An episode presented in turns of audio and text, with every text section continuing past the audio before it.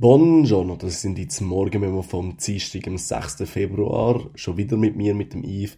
Das hat einen Grund, nämlich ist der Ilya recht im Maturpräsentationsstress. Das habe ich zum Glück schon seit einem Jahr hinter mir. Und darum habe ich mir Zeit genommen, um euch die wichtigsten News vom Montag zusammenzufassen.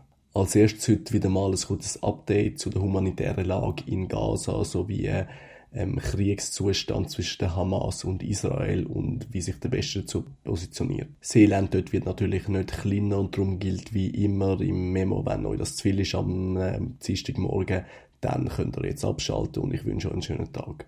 Überraschenderweise hat sich gestern der deutsche Bundeskanzler in einem Telefonat mit dem äh, Premierminister, mit dem Benjamin Netanyahu, ganz klar zu einer Zwei-Staaten-Lösung positioniert. Er sagt, das ist die einzige nachhaltige Lösung, die zu einem dauerhaften Frieden wird führen. Überraschend kommt das, weil sich Deutschland bis jetzt ganz klar auf der Seite von Israel gesehen hat und sie auch mit diversen Mitteln unterstützt hat. Nachdem Kritik an der rechtsextremen Regierung von Israel aber immer mehr zunimmt in der letzten Zeit, hat sich jetzt auch der deutsche Bundeskanzler unter Druck gesetzt gesehen. Der Netanyahu und seine Regierung haben da aber ganz, ganz, ganz andere Pläne.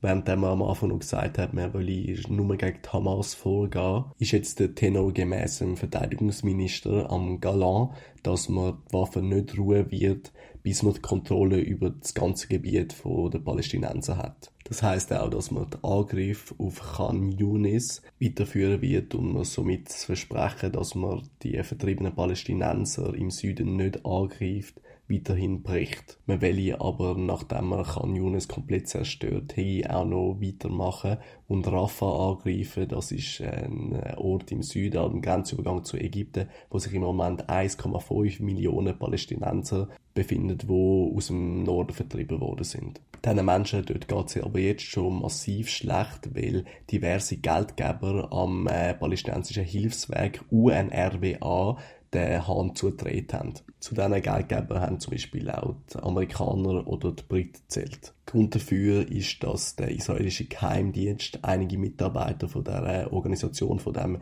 Hilfswerk beschuldigt, an den Attacken von der Hamas am 7. Oktober dabei gewesen Das ist aber einerseits weder bewiesen von einer anderen Quelle, andererseits ist das am äh, israelischen Geheimdienst schon nach wenigen Wochen nach dem Angriff von der Hamas klar gewesen. Gemäss einer Aussage vom Politexperten Kali Saig in der WOTS hat man aber die Karte genau jetzt gespielt, um unter anderem auch ablenken von der Anklage von Südafrika gegen Israel wegen Genozid. Die UNO hat jetzt eine Kommission gegründet, wo die Anschuldigungen bis am 16. März unabhängig überprüft werden. Das Problem ist aber, dass wegen dem die Gelder aus den USA und aus England nicht wieder kommen und darum bald im Süden vom Gazastreifen massive Hungersnot droht und unter anderem Eingriff wie Kaiserschnitt, Operationen ohne Betäubung durchgeführt werden, weil schlicht und einfach die Mittel dazu fehlen. Und auch bei unserem nächsten Thema geht es um England, das mal aber nicht um irgendwelche Gelder, sondern um die Royal Family. Gestern im morgigen Memo habe ich ja erwähnt, dass in den nächsten Jahren die Anzahl an Krebserkrankungen massiv aufgehen werden.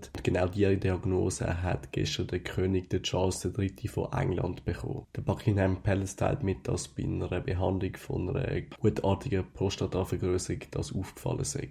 Mehr Details sowie die Art vom Krebs sind nicht bekannt gegeben worden. Der King Charles selber sagt aber, dass er mit dieser Diagnose an die Öffentlichkeit ist, damit es kein Gerücht gibt, aber auch zum anderen Betroffenen damit zu helfen. In nächster Zeit wird er zwar keinen öffentlichen Auftritt mehr haben, aber er wird das Staatsgeschäft nicht auslassen das Ganze ist sicher ein weiteres großes Aufrufezeichen und die Diagnose hat ganz besonders einen Tag nach dem Internationalen Tag zur Bekämpfung von Krebs einen besonderen Stellenwert. Aus dem Ausland gehen wir jetzt zurück in die Schweiz und nach diesen ganzen Bad News von gestern und heute da noch eine Good News. Ihr kennt alle sicher den Cedric Schild, wenn nicht schon seit längerem vom Easy Magazine, dann sicher seit der Serie Zucker. Dort hat er ja während drei Episoden die Rolle von einem Polizeigehilfe eingenommen. Und dass er nicht nur in der Filmwelt ein Potenzial in dieser Rolle hat, sondern auch im echten Leben hat er jetzt gerade eindrücklich gezeigt. Er hat nämlich nach einer einjährigen Recherchearbeit mit dem Easy Magazine einen 80-minütigen Film herausgebracht,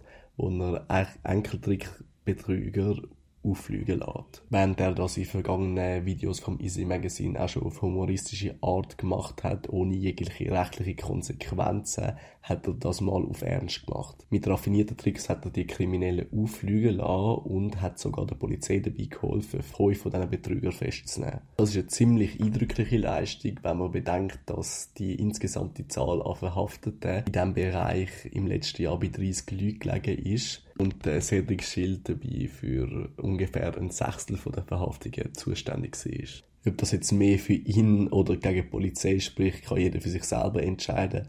Was man auf jeden Fall kann sagen ist, good job, Cedric Schild und Easy Magazine. So, mein Job ist jetzt für den Moment auch erledigt. Ob ich den gut oder nicht so gut gemacht habe heute Morgen, das liegt natürlich wie immer bei euch. Wenn ihr Feedback habt, dürft ihr das gerne weitergeben. Ich wünsche euch einen schönen Tag. Wir hören uns nächste Woche wieder. Ciao, ciao und take care.